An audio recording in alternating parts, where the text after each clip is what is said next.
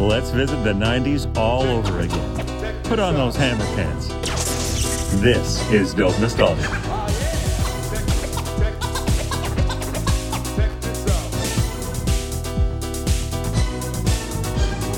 It's super good to have you guys here again for episode 76 of Dope Nostalgia. I'm Naomi, your host. My special guest today, her name is Emm Gryner. She had several amazing experiences in the 90s um, as a singer, songwriter, performer, and she even worked with David Bowie. So she tells us so many great stories about that. Lots of good things going on with Emm right now. You can pick up her book called The Healing Power of Singing Raise Your Voice, Change Your Life.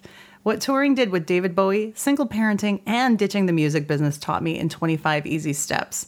So, this book's available right now at your favorite retailers like Amazon and Chapters, as well as on her website, emmgryner.com. That's E M M G R Y N E R.com. Here's a little more information about Emm. Wikipedia moments. Emm Gryner is a Canadian singer songwriter best known for her 1998 indie hits Summerlong and Acid. Gryner started her music career in Toronto, working office jobs during the day while honing her live show in small local clubs by night. Gryner entered her original song Wisdom Bus in a nationwide songwriting contest sponsored by Standard Broadcasting and won.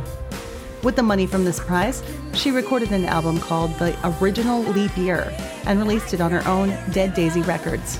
The album attracted the attention of Violent Femmes producer Warren Bruleigh. Bruleigh passed the album on to an exec at Mercury Records who signed Gryner. The result was Public, a Britpop inspired album that yielded a hit in Canada called Summer Long. Several tours followed with Ron Sexsmith, Bernard Butler, Rufus Wainwright, and others. After Universal Music took over Mercury Records, Gryner was dropped from the label and l- returned to her own label, Dead Daisy Records. She released several albums, two of which went on to be nominated for Best Pop Album of the Year at the Juno Awards. During this time, Gryner moved to New Paltz, New York, and Los Angeles to write and tour. She also took a job singing and playing keyboards in David Bowie's band. The gig saw Gryner performing with Bowie at Glastonbury Festival, later on with Jools Holland, and other venues around America and Europe. She appears on Bowie at the Beeb, a live album. After leaving Bowie's band, Gryner moved to Montreal and released an album called Songs of Love and Death, which was made up of cover versions of Irish songs by the Undertones, the Virgin Prunes, Horslips, Thin Lizzy, the Thrills, and others. Gryner found a champion in Pat Egan, a legendary promoter and manager based in Dublin, and he set her up her first shows. In 2005, Gryner signed Atlantic Canadian indie band In Flight Safety. The band went on to receive national acclaim, capture several awards, and receive a Juno nomination for Best Video of the Year in 2007. Gryner subsequently signed Toronto songwriter Royal Wood and released his album A Good Enough Day through Dead Daisy. In 2006, Gryner released The Summer of High Hopes, produced by Nathan Larson. The album was released in Canada and later in Ireland on the heels of a performance at the Oxygen Festival. In May 2013, she collaborated with astronaut Chris Hadfield on the cover version of David Bowie's Space Oddity, which was recorded partly on board the International Space Station. She has new music out as well, a brand new track called Butterflies that came out at the end of 2020, and she's here to talk about her life and adventures. Welcome Emm Gryner to the show. I've done a lot of reading up uh, on your bio and your Wikipedia, so I wanted to ask you some questions about um, the beginning of your career and what's up now. Tell me about your childhood experiences with music. Is your whole family musical? We were somewhat musical. My parents weren't really musicians or anything, but they were music enthusiasts. So my dad was really into jazz. Um, and then because there was really nothing to do where we grew up, uh, me and my brothers learned like guitar and piano. So that was our Mm. thing. Something to do when there's uh, not a lot. Were you in a small town? Uh, We were on the like in the country near Lake Huron. So Mm. yeah. Forest, Ontario? Is that what it was called? Yeah, that was sort of the closest town, and that was about 2,800 people. So, yeah, not a lot going on. We Yeah. really just immersed ourselves in music and um and just living in the country, you know. Mm-hmm. Do you like living in the country more or, or the city? What's where do you feel more comfortable? Um, I don't know. I've moved around a lot. So I lived in New York and LA, Montreal, Toronto. I, I think those experiences were essential for me just to shape who I am. Mm. At this stage in my life, I really love where I live. I live in a small town in Ontario, and it's just like really great to have community, know that like, you know, someone can help you out at a moment's notice. You know, I love that about a small town. Absolutely. There's something to be said for that small town community vibe.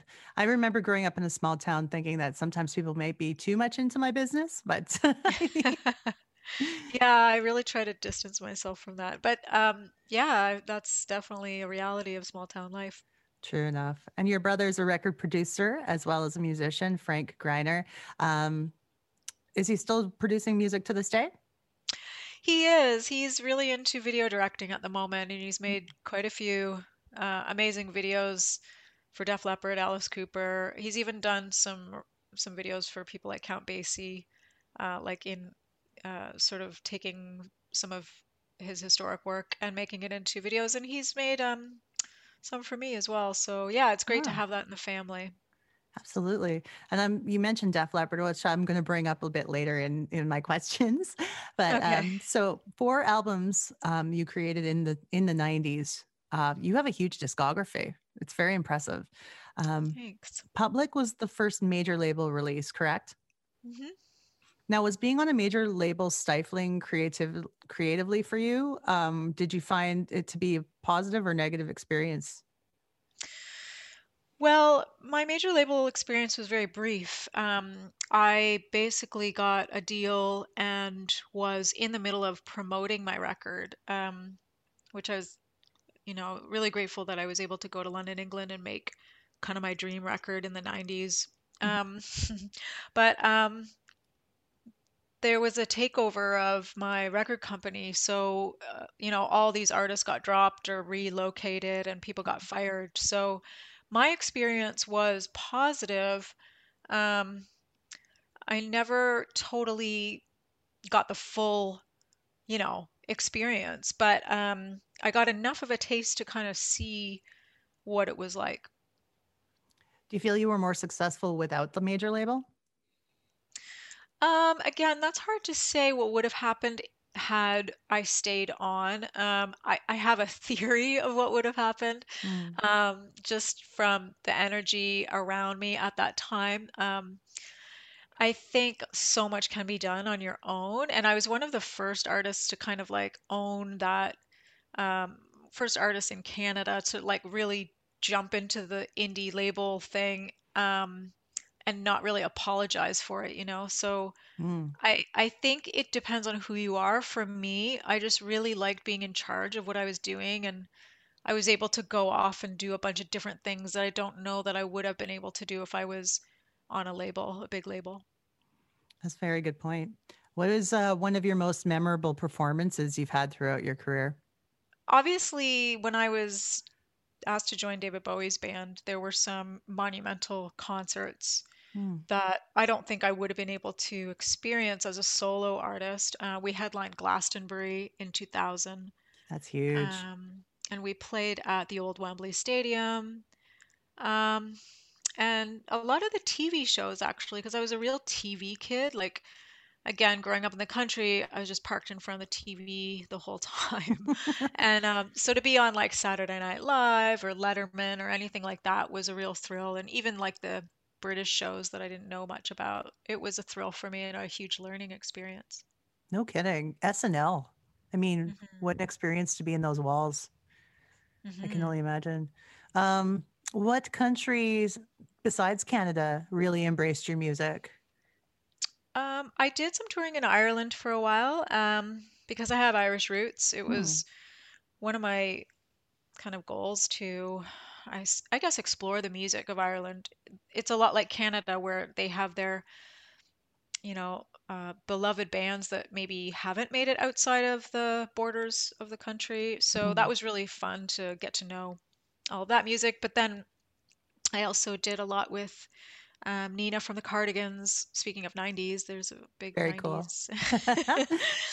link. Um, so I went to Sweden and did a bunch of touring there, which really informed like just my life in terms of like looking at the way families are, the way people make music, and that was a wonderful experience. Being in Sweden is something I'd like to experience as a songwriter. I'd like to understand the the r- songwriting machine that comes out of that country. Yeah. The pop writing. Did you get influenced by any of the pop writers that are there while you were there? Um, not so much. I was really kind of living um like I don't know, I, I suppose I was making my own record with Nina's husband Nathan, um, but also kind of like helping out Nina with some of her touring stuff. So I was sort of more immersed in that world, which was not really, I feel like, you know, they had had the big pop hit Yeah. at that point, and so they were kind of moving away from that. So I was sort of on their train a little bit, but like Yeah. there's definitely that culture, right? Um, I feel that in England too, just that culture of like melody and Mm. energy, you know? Yeah. Like just melody in Europe is seems to still be a very important commodity in songwriting, which is really cool. Yeah, it's almost like a like it's handed down from generation to generation. It's really, really interesting. I I definitely love a lot of the pop from Sweden. Yep. Yeah. I, I Roxette was always one of my favorites. Big fan. Yeah, Perrin Marie. Yes. You had shared experiences too with uh, Kate M- McCarg- Cargill. How do I say her name? McCar- Uh, McGarrigle. I'm so sorry. Mhm. McGarrigle. Um, known obviously from what I remember being part of the Log Drivers Waltz, classic Canadiana. hmm Uh, yeah, so that was one of their uh, legendary songs. I managed to just live in a, a house with uh, Kate McGarrigle as my landlord in Montreal for a couple of years. Mm. Um, something that sort of came out of being in New York, oddly enough. And um, yeah, like super amazing, like family kind of Canadian folk royalty. Um, so to be around them and sort of see how they are living their lives was a real education for me as a as an up and coming singer-songwriter. You know, like anytime you Mm. see older women who are sort of like owning their life and work, it's really inspiring. So Absolutely. Did you have an opportunity to do any writing together? no, they're very close. They were, you know, Kate's passed on now, but um, Oh. it's a very close knit family, almost like the royal the royal family in a way. Mhm. Um, but um, I did ask her to play banjo on one of my albums, and she gladly came downstairs and did it and did it like a pro, and just she was really wonderful to be around. That would have been a great experience. Absolutely. Yeah. Um, currently, currently, what are you doing musically during this very strange time in our lives? Yeah, well, there's a lot. I mean, I think when the pandemic started, it put the focus on, um, well, first of all, it's sort of like we we all were faced with mortality in a way, our own mortality, so we dealt with it and are dealing with it in different ways. That's kind of a heavy way to answer the question, but in Mm. my case, I just sort of thought like, who would I love to make music with the most? So I just have been gravitating towards my rock band Trapper. Um, and we're just like, um, not we're just, we're we're a group of like musicians who've been around for a while, but we just love, you know, rock and melody and so we're working on crafting a show and we've been writing music. So there's that. And then I put out a jazz record for my dad. Oh, wow. Um, yeah, it's been a really nice way for us to keep in touch in the pandemic. And um, and um, yeah, just writing some new music, thinking about a new record, and um, oddly thinking of kind of going back to not the 90s sound, but maybe something a bit nostalgic. Something nostalgic for you, something that inspires you. Exactly. Yeah. That's amazing. Are you still doing uh, vocal instruction too?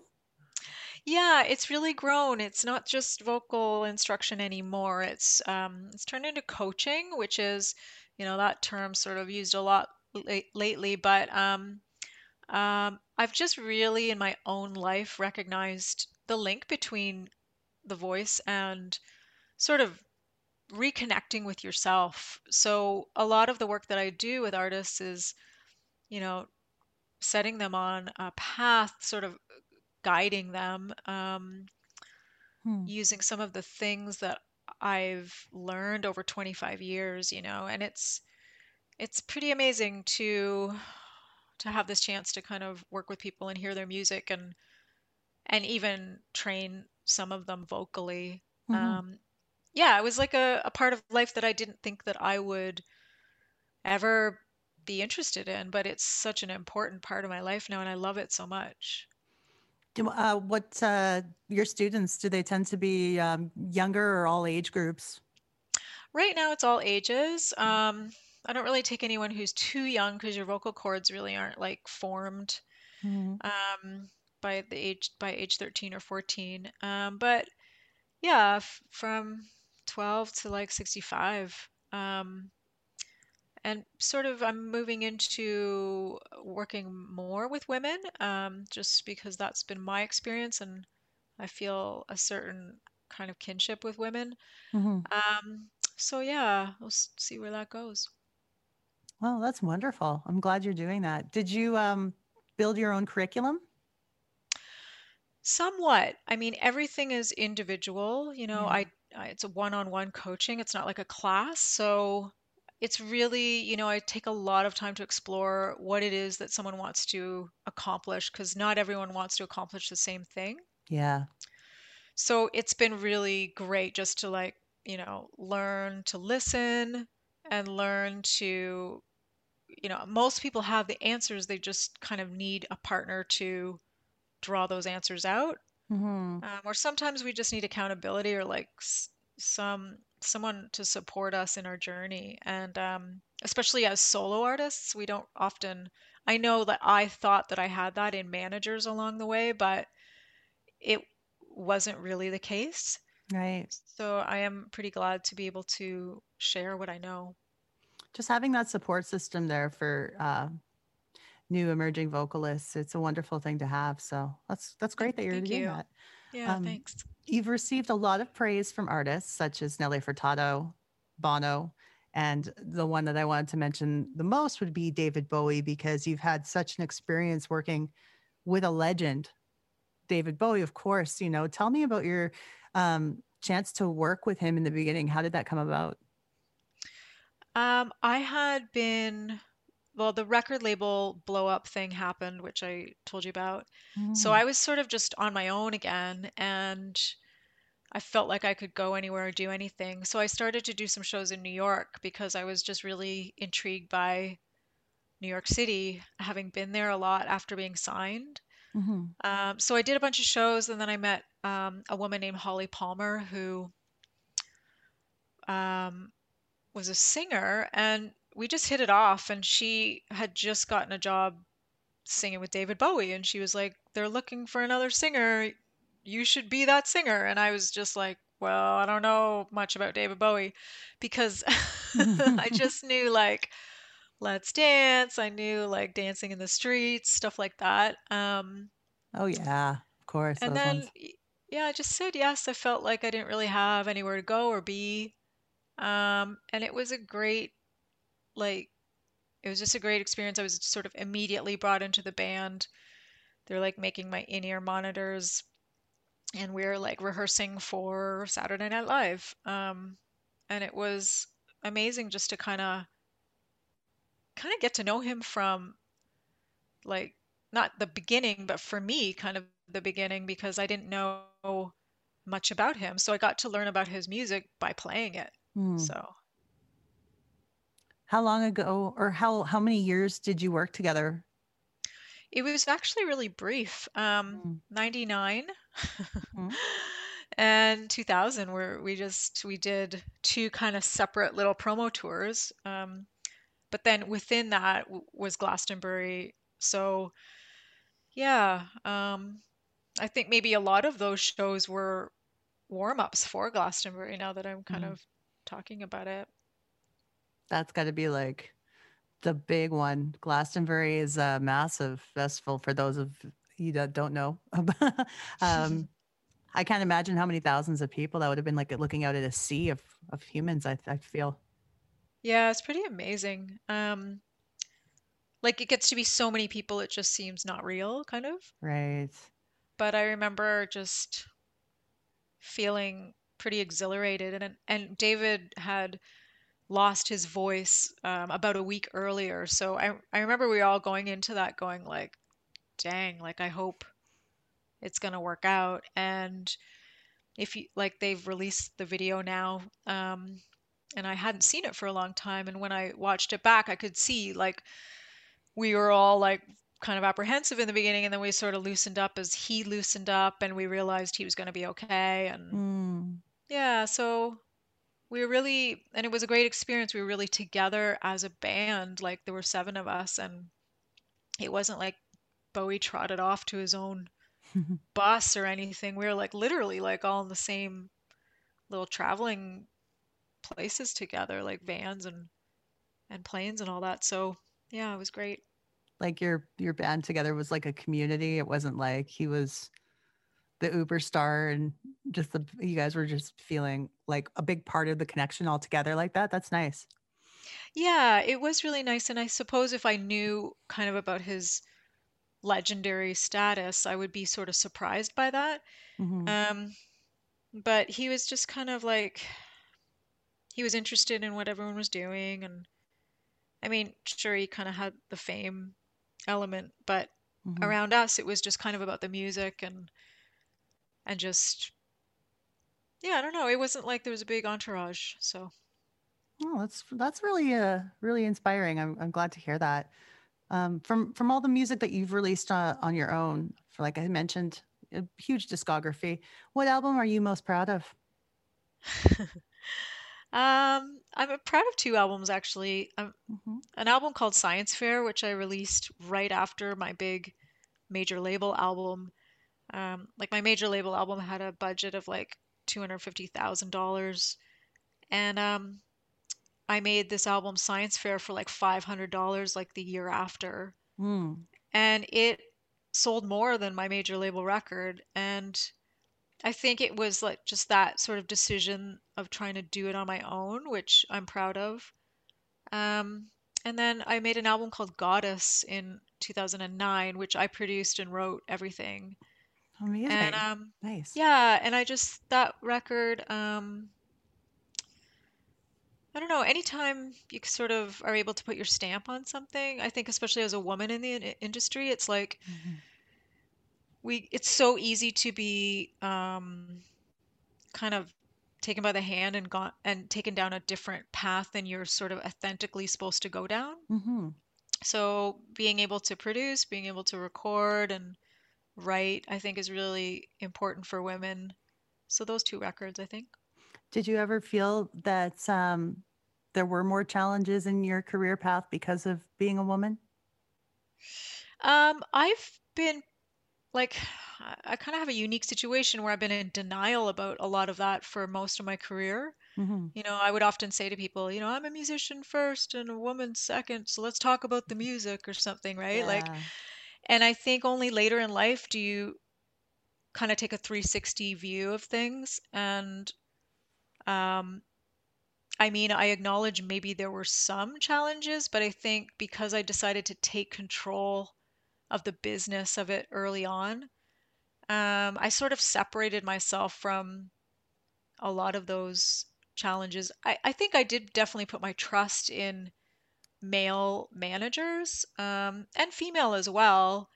Um, maybe that's just like a power imbalance sometimes, that Mhm. manager artist relationship, that if you're not really s- strong in your values and where you're going, you can be taken off course. So I think it's just a case of kind of knowing what you stand for before you go into the storm kind of thing. Yeah. No, that's very smart. And I mean, like that can happen to men or women um, can Mhm. lose their way in that storm. So it's just the industry seems like there's just a lot to deal with, you know? Yeah, there can be, and I think it's overwhelming if you kind of Mhm. start looking at it all. But I try to tell people just, you know, take the action in the in the direction that you want to go, and usually you'll sort of attract people that get what you're trying to go for, hopefully anyway. Attract what you put out there. Yeah, exactly. Yeah. Yeah.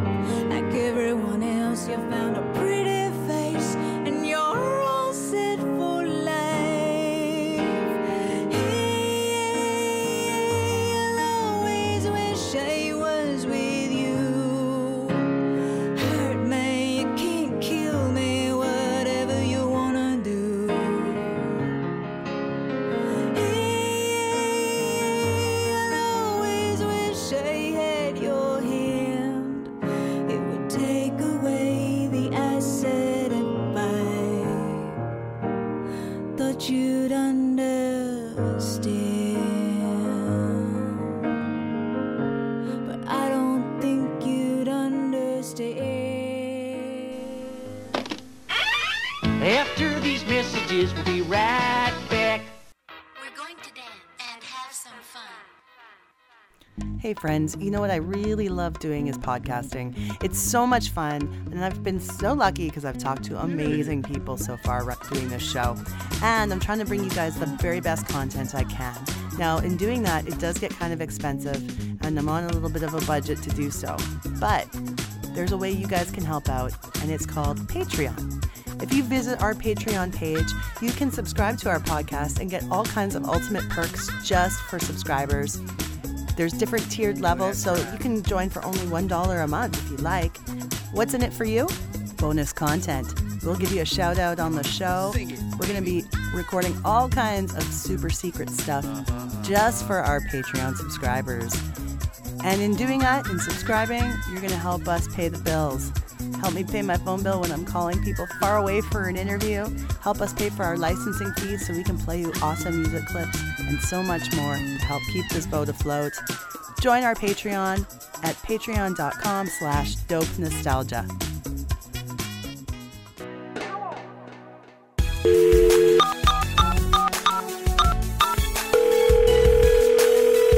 Hey, Woodshed, it's AK. Hey, what's up? Nothing. What are you doing? Sitting here listening to the Dope Nostalgia podcast. What are you doing? Oh my goodness, I am also listening to the Dope Nostalgia podcast. Did we just become best friends? Hey, everybody, what's up? It's DJ Woodshed and DJ AK from No More Games Radio. Keep listening to our friend Naomi on Dope Nostalgia podcast and check us out at nomoregamesradio.com. Coming this fall, the most anticipated action adventure epic of the year. A story of one man's struggle to save mankind from extermination and his quest to capture the heart of the woman he loves. If he is to succeed, he will need intelligence, strength, courage. You, on the other hand, will need a PlayStation and lots and lots of free time. Final Fantasy VIII coming to a home theater near you. PlayStation.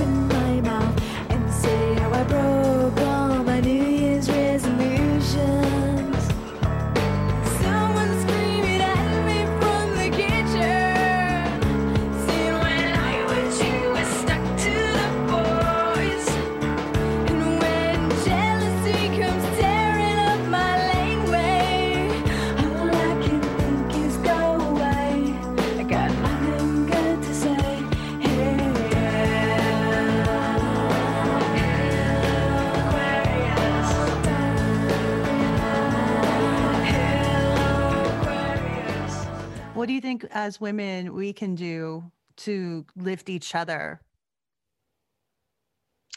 Yeah, that's a really good question. I mean, obviously, seeing the landscape as one of collaboration instead of competition. Mm. You know, like how can we help each other? How can we share our stories, even if they upset everyone around us, um, our family, our exes, or whatever? Yeah. Um, I think sharing our stories is much more important than, you know, it's kind of more important than it's ever been. So I think, yeah, sort of like coming at things like a team, you know? hmm Oh, that's very, very true. Um, not there's healthy competition, hmm and and then there's just you don't want to be in a situation where you're tearing other people down, other Yeah, and I especially other women. Yeah. I love what you said about healthy competition because it takes a bit of a sense of humor too to have that, right? Like, Yeah. um, you know, I definitely look at other women in Canada doing stuff and I'm like, dang, you know, but you just gotta laugh and go, you know, that's that's their path and I'm doing my thing and Mhm. we can help each other out and we fit together like puzzle pieces if we choose to look at it that way, right? And you make that choice exactly to to Mhm. to take it on like a pos in a positive light. What hard lessons have you learned throughout your career that helped shape who you are today? Another great question. Uh, I'm tough with these today. I'm sorry. Um, what have I learned? Is that the question? yeah. What Did you ever have a hard lesson like there's something maybe something just went completely sideways, not the way you expected it to go, um, that helped shape the path you took after that? Um, yeah, I mean, I suppose with money and that sort of stuff, um, you're not often taught about how to approach things business-wise as a musician. Like, Right. we often think we're musicians, so we can just kind of be arty with everything. But I think that one of the best things you can do as a starting out musician is like understand accounting, understand taxes, understand that money is fun. Um, and maybe like come at things a little bit less from a place of like, oh, I'm a struggling musician and life is crappy, right? Like, Yeah. I think that mentality will keep you in that world for a while. So I think if anything, just like, you know, know that it's possible to have a great life as a musician. Yeah. That's good. That's a great answer. I I agree with that. Um, what's your relationship then with Def Leppard? How did that come about? Like I said, and you, it was coming up, so I'm a big Def Leppard Yeah, I love the segue. Um, me too. Uh, it just basically came out of playing a show in Dublin with David Bowie, and uh, this was 1999, and Joe Elliott was in the audience, and I was like, "Okay, I see a Bowie band. I see the guy from Def Leppard." So I gave him that album I just told you about, Science Fair, which I'd made on my own. Um, Ah, and he really liked it. He wrote me like a letter, and then I ended up sending him a little Christmas gift, which was Pour Some Sugar on Me as a ballad. Oh wow. Yeah, and then that turned into I made a whole album of ballads. Um, Is it on that album? yeah, it is. a- And it actually got nominated for like a Juno Award, which was like kind of crazy to like just make some album of like metal songs turned into ballads and have it nominated. But Mhm. anyway, um, so from that we just kind of had a friendship and it's always been very kind of brother sister where we we've even like written some songs together and I've been on some of their records and Oh, that's awesome. yeah, it's just really really nice to see like these are guys that I would have had on in a poster on my wall as a kid. Mm. Um, and they're just lovely people, really lovely. Love is like a bomb, baby, come and get it on. Living like a lover with a radar phone. Looking like a tramp, like a video vamp. Demolition woman, gonna be your man?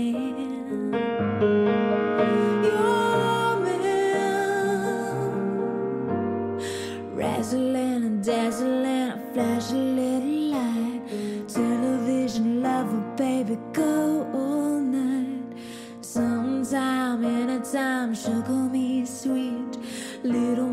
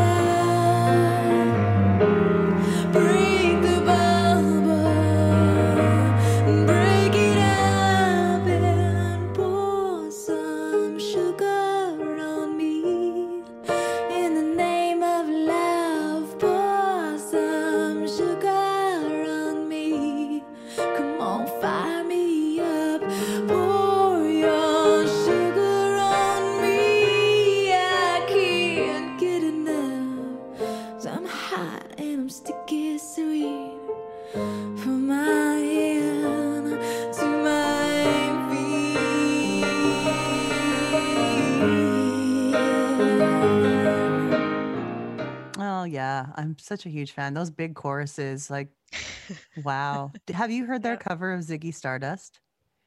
Yes, I have. I'm a huge fan of that. And Waterloo Yeah. Sunset, they do a cover of that as well. Oh.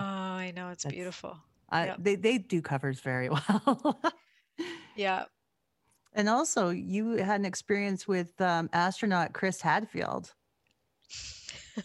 Now this is really cool. Tell me about that. So, um, Chris Hadfield is a Canadian astronaut, and uh, he's from the same town as I am, from Sarnia, Ontario. And um, we had gotten to know each other over the years. Um, I had written a song for his spacewalk, one of his space missions. And um, we became friends as a result of that. And so, fast forward to 2013, and Chris became commander of the International Space Station, hmm um, which is pretty amazing. He uh, was first Canadian to be commander of the space station, and he um, called me from space one day. I had just had my second child. Um, and he was like, Do you want to collaborate on some music? And I was like, Yeah, sure. So he wanted to do a version of Space Oddity, and I basically started the piano, started the arrangement, and got the whole ball rolling. And um, we sent files back and forth, like from Earth to the space station, and Oh, created this version. Um, we had some help from a guy named Joe Corcoran, who I brought into the mix. And um, yeah, it was just really, it was a, a version that he eventually shot video for. It became the first music video in outer space. That's Um, incredible. Yeah, and uh and Bowie was sort of witness to the whole thing and I became sort of the middle person between Bowie and the astronaut and it was just a kind of a lovely like Wow.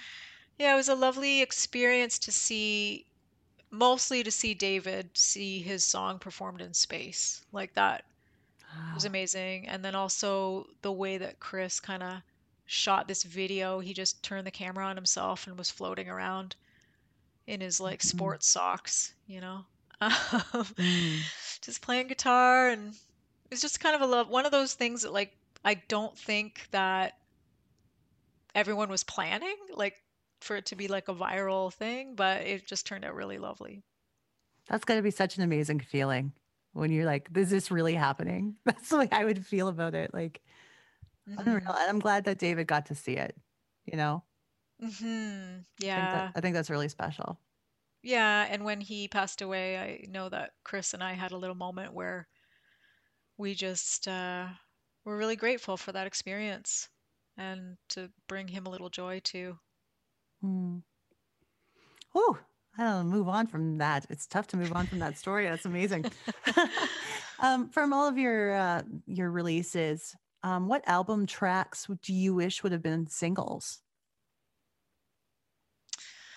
Um, that's a good question. I, you know, it sounds a bit like um, cocky, but I do think I have a lot of songs that could have been Mm. singles or hits. It's just the environment that I released them in Yeah. wasn't that machine. Um, It's not cocky. It's you believed in these songs for a reason. So oh, thanks. Yeah, I mean, I, I do think this song "Almighty Love" that I wrote a while ago um, just seems to be a favorite of so many people, and like Bono kind of plucked it out as one of his favorite songs, and I know Joe from Def Leppard really liked it. nice. Um, it was just really simple, like kind of three, four chord song. And sometimes I think those songs are the most sort of effective. Um, yeah, I don't know. I still like honestly, like I put a song out last week and I think that should be everywhere, but we'll play a clip. I'm gonna play a clip of both of the songs on the show if you, if that's all right with you. I always yeah, I always hell put some clips in so we can, you know, get You can everyone make it a listening. hit. we'll do what we'll do our best to uh, get it out there. You don't write back when you to. The moon is overdosed on nighttime like me on you. Got bars of your punk rock running through my veins, and I've got symphonies and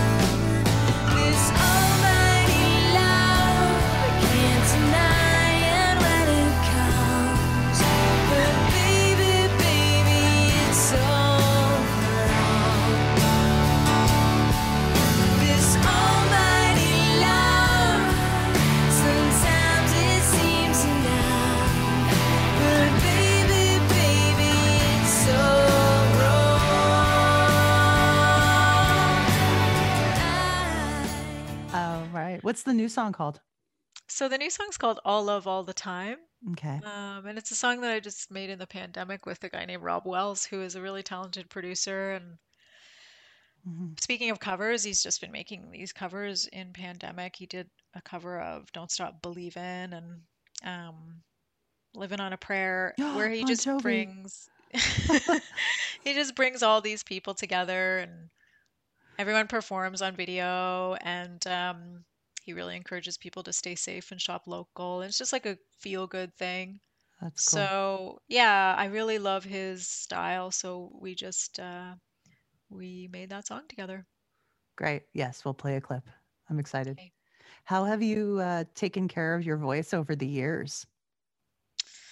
Well, that's a really good question. Um, it's something that I think about a lot, especially as I guide other people Mm, with their vocal health. Um, I've I've taken lessons, um, and I I really really suggest that most people who are serious about singing or speaking or just kind of feeling more confident with their voice to take lessons because there's you know there's a way to learn about breathing and support that will protect your voice so you know you could go on the road for years and years and really do major damage if you don't know what you're doing mhm. um, and I suppose the other thing is um, actual like stress. Like if you're living a stressful life, you're gonna feel it in your body. Yeah. Yeah. So just, you know, making healthy choices and actually gave up drinking about a year ago. And I noticed that has really, um, really helped my voice just not be dry and things like that. So Congratulations. yeah. Thank you. But that's individual, you know, like Yeah. Some people are better if they have a drink, right? So it's just Some people might need it for the stress. Yeah. But um, it's really individual, but I always just say, like, learn with somebody. I think what a lot of people don't understand about vocal coaching and instruction is not always to teach you how to sing. Um, it's, it's it's equally as important that it's there to teach you, like you said, how to take care of it. Absolutely. And I think people fear that their sound will be changed if they take vocal lessons, and it's not true at all. It's just like strengthening. Um, it's like singing is a sport, so hmm every sport has the, you know, if you're if you want to be the best at your sport, you have a coach. So, Exactly. And I think sometimes you find that there's things that your voice was capable of that you didn't even know you could do. yeah, totally. And it's so mental, like so much of what we tell ourselves um, that we can't do, we can't do. Mhm. And that's why this link between voice and just how we are as human beings is so powerful. Um, once you just learn some of the mental tricks um, and kind of move through life um, just aligned with what you're meant to do, Mhm. um, your best voice comes out. So it's been really amazing for me just to like see how that has happened in my own life. Um, when things were bad, so was my voice, you know? So yeah. There's definitely a correlation. Makes sense. hmm Did you get involved with using the internet, email, web pages in its early stages in the 90s to promote your career or was it uh was it was the internet a tool that you were had adapted and embraced yet? Um, yeah, that's another great question. When it was all sort of, I mean, not right when it was emerging as a tool, Mhm. um, I, I I was on the road with David, and he was so pumped about the internet. Um, Mm. he was starting to do like a like a blog or a journal, and not a lot of people were doing that. So I remember making that a part of what I, you know, a part of my music. Um, yeah, I don't know. It's um, it's it's so far away now. It is. It totally. But I do. I, I do remember like being yeah, just kind of feeding off his like excitement around it. And I remember him telling Mm. me like, you know what you should do when you have your website? Like click through it and act like you're the customer and see everything. And I was just like, this is so amazing. He was like someone's dad, you know, just kind of pumped about some new toy. Nice. And you and I are pretty close to the same age, so we I think we fall into the category of Xennials, where it's like you're little Gen X, you're a little bit of a millennial, but you grew up with and without the internet in your life, Yes, right. right? So I'm proud of that. I'm proud that I had a normal childhood playing in the dirt. Yeah, I know. I do worry about the the kids today, but I mean, I think in that case, it's about balance, right? Yeah. Um, you can't fight this thing entirely. I mean, you could, but what amount of stress is that going to bring into your life? I think it's Yeah. edu like I try to educate my kids about addiction. They know about addiction already, um, and they're 8 and 11 Yeah. and they don't know about it because they are addicted. They know about it because we talk about it. Um, so yeah, and you know, more and more info comes out about it. But I think if you just start focusing on, on all the evils, it's a big bummer. So Everything with the internet, like the internet's a useful tool. You just have to figure out how to use it properly. It's very Mhm. easily addictive, just like many things. But how would we get through this pandemic without it? I tell you. yeah, true. And you know what? Like what you're doing, like you're bringing people together, you're creating a community. And I think that that is, um, obviously other people might say that's what they're doing, but you know, what is the end result? I think Mm. I think this sort of sharing of stories and music, that's like a great use of of the internet. I agree. It's brought, uh, I think, a lot of positivity to this time. Just, uh, Mhm. and I feel because I'm in a position right now where it's like many, where it's hard to go out and make new memories right now because we're supposed to stay home and quarantine. kind of thing. Mhm, That I mhm. find that I'm really more immersed into the past than before because I'm thinking about happy memories and Mhm. you know, I, and, and so I think that's been a real benefit of doing a show like this. It's Yeah, that's a really, really good point. reflecting on uh, some good times we had in a pretty interesting decade. Yeah, absolutely. And it's also like kind of healing. Hmm. Like, you know, some people say, well, don't wallow in the past, don't think about the past, but it's like Mm, that's really where all the coding happened in our lives and like even making this jazz record that I made, I had to go back to like those years when my dad would like play me and my brother's jazz and we hated it. Um, but then I learned to love it and appreciate it. But I, I sort of asked myself like what was going on at that time?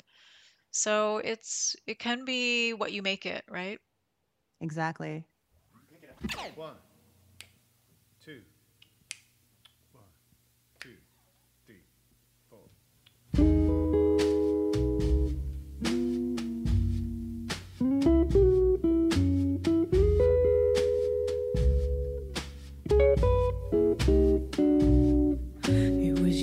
ago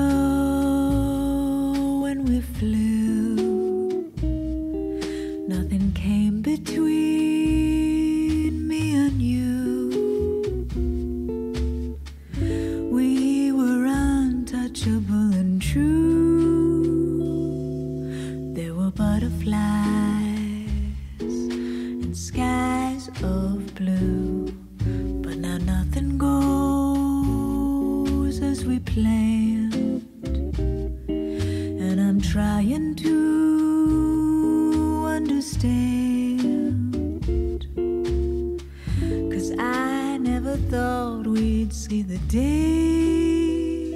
Yeah, but I get the whole thing like reflecting on the past, great. I know you shouldn't like completely live in it.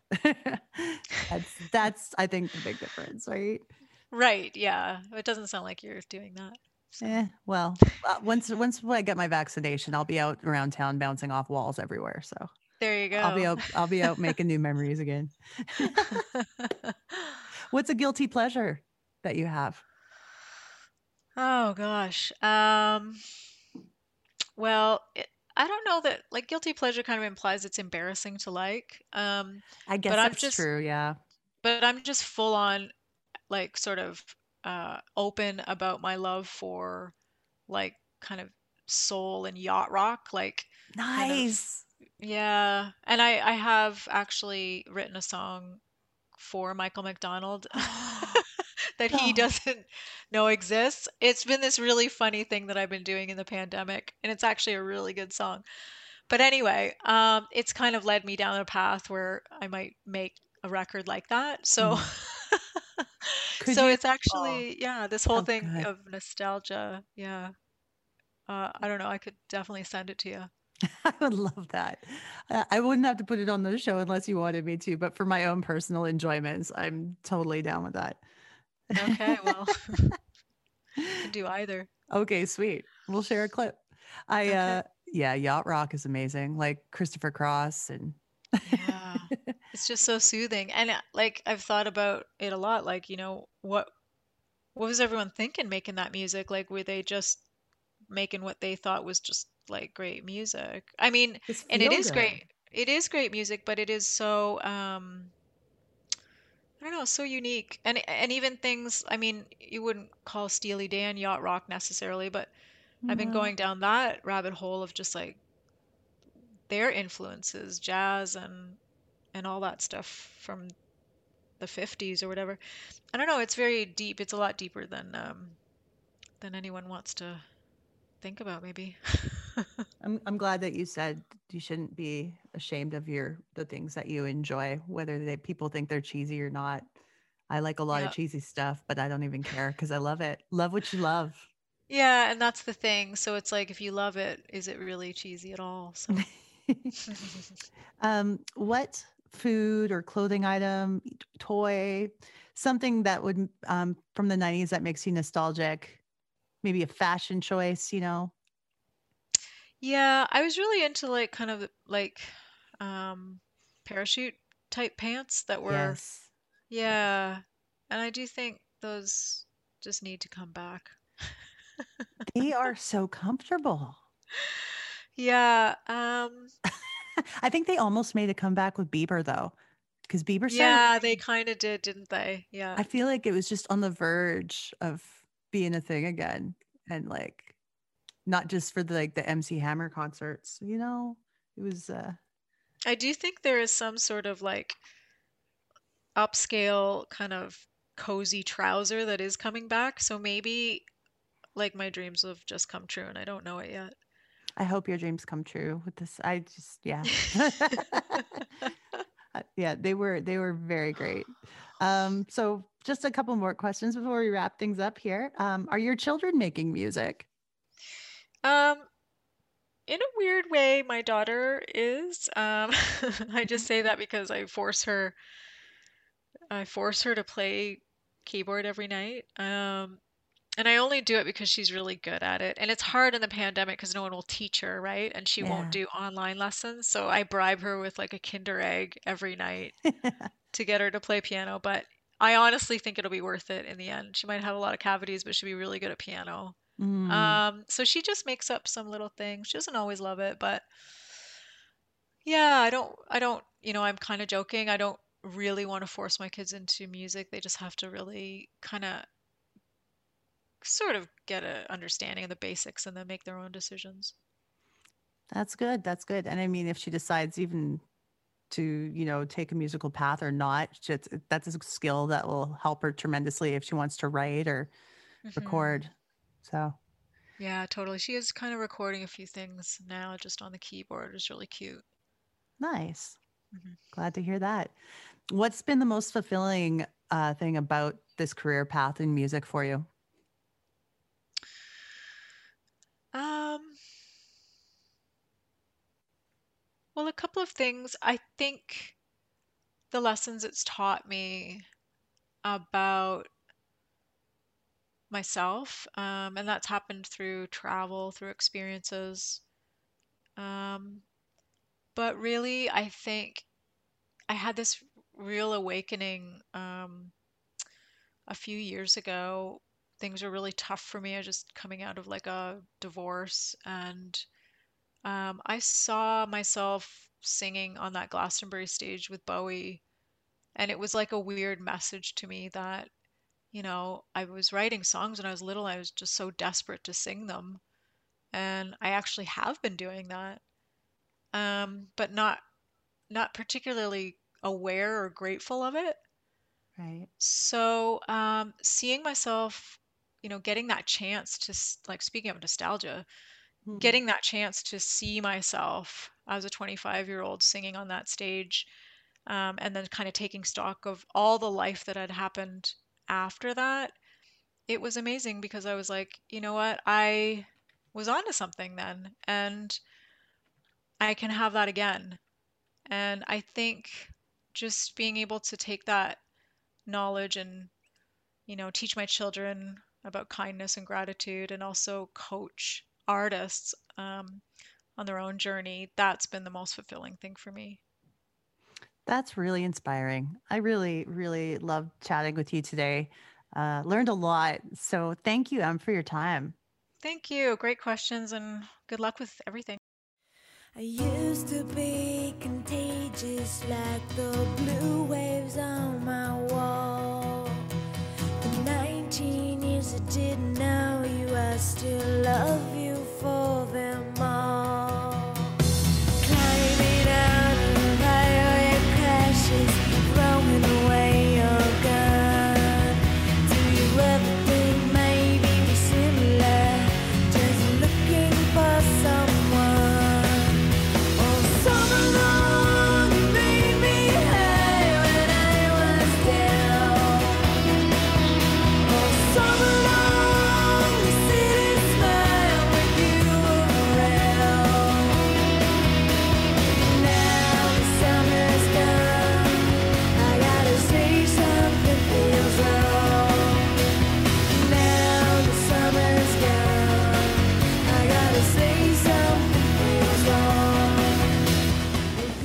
Next week's episode is going to be hot.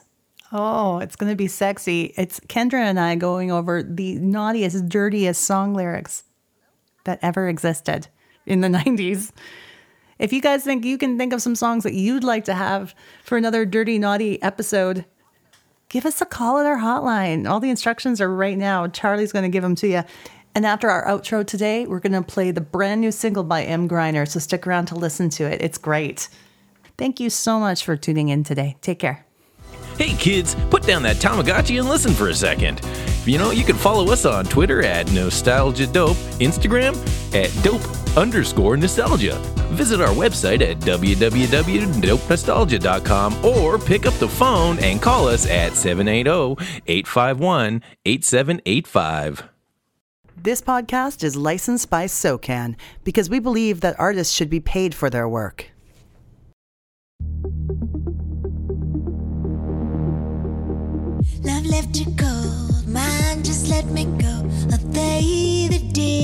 brightest lights we've ever known, maybe.